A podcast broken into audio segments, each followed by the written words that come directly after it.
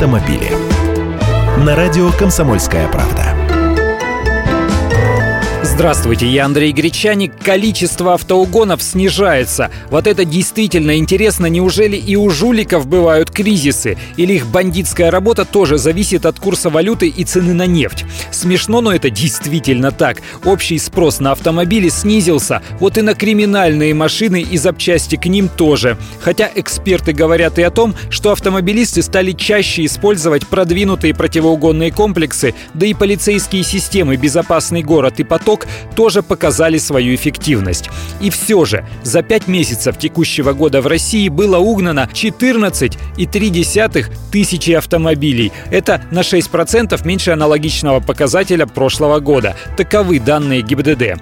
Самые угоняемые автомобили – это отечественная заднеприводная классика ВАЗ-2106 и Лада-2107, а также Лада-2114. То есть отнюдь не новые машины, а старушки, давно снятые из производства. Лишь четвертое место по популярности у угонщиков занимает Ford Focus, пятая Toyota Corolla. Меня вот тут недавно пожурили, мол, чего это ты про эти шестерки заладил, они и на улицах-то уже на глаза не попадаются. Еще как попадаются. Хотя для тех, кто старые «Жигули» в упор не замечает, есть столичная статистика. В Москве в лидерах по угонам числятся Mazda 3, Kia Rio, Hyundai Solaris, а также Ford Focus и дамский угодник Range Rover Evoque. Лада Приора заняла в столичном конечном списке лишь 13 место. Hyundai Solaris и Kia Rio, самые популярные иномарки у российских покупателей новых машин, прочно закрепились и в числе лидеров по угонам.